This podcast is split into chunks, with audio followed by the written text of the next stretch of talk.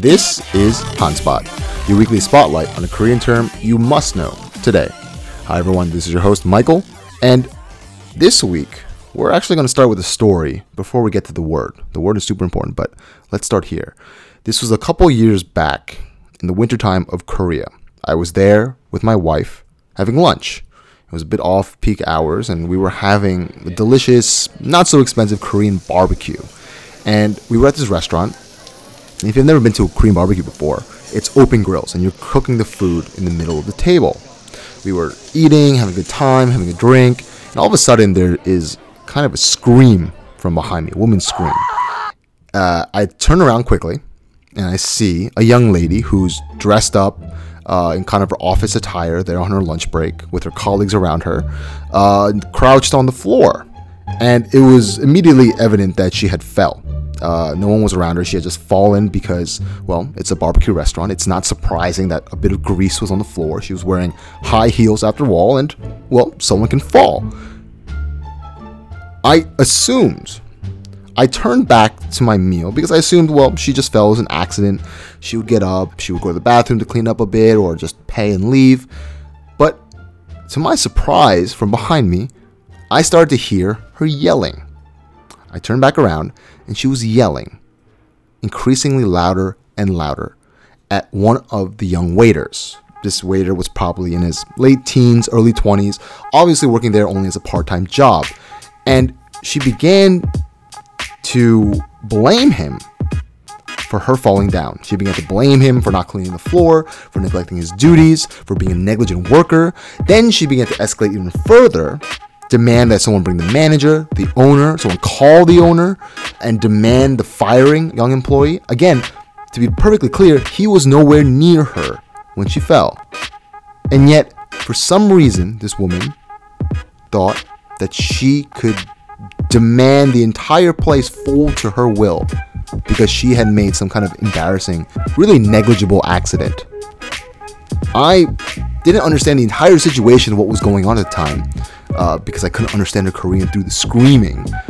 But later on, my wife explained to me that I had actually witnessed my very first event of kapjil. Kapjil, which translates to to exert one's alphaness.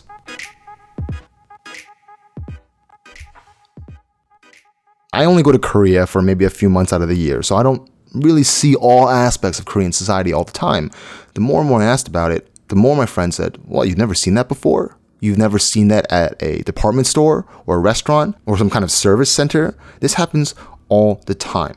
And the more I researched on it, the more I saw that the practice of kapjil, the practice of exerting one's alphaness over somebody in a in a country, in a nation where hierarchy is so prominent, was so regular.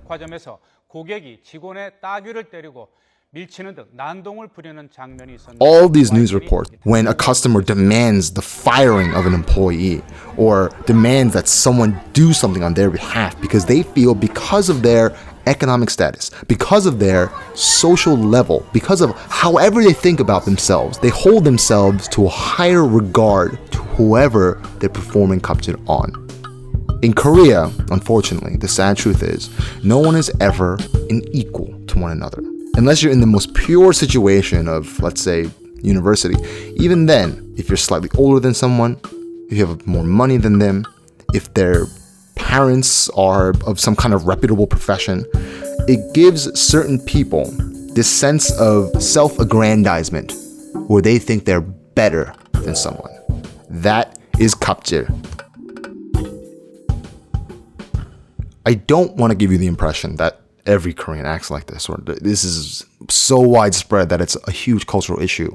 But I will point out that because Korea has exploded as a capitalistic nation in the last decade, decade and a half, that this sense of entitlement has come out of nowhere. You hear similar reports of how people act like this in Singapore or Russia, other places where money has suddenly surged into society.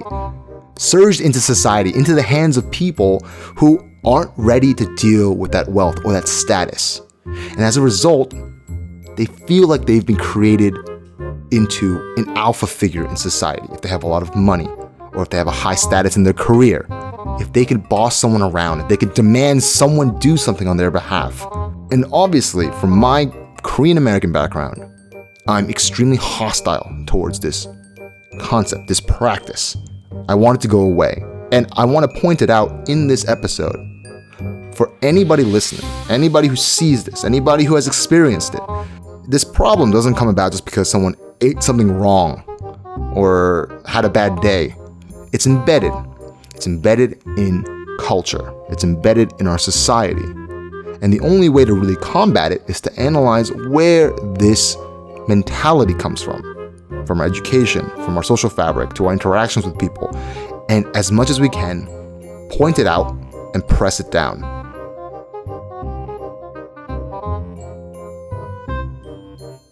I'm curious to hear what you all think. Have you ever experienced this? Have you seen this happen in other cultures? I'm sure it does in other more possibly subtle ways, more explicit ways. Let us know on our Facebook page, facebook.com slash hunchikhouse, our Steemit page, steemit.com slash at hunchikhouse, at as a, the same as email. And of course, check out our SoundCloud page, soundcloud.com slash hunchikhouse, where you can listen to and download all the episodes of Hunchik House and Hanspot for free. This is Michael, your host of Hanspot, your weekly dose of Korean contemporary culture today.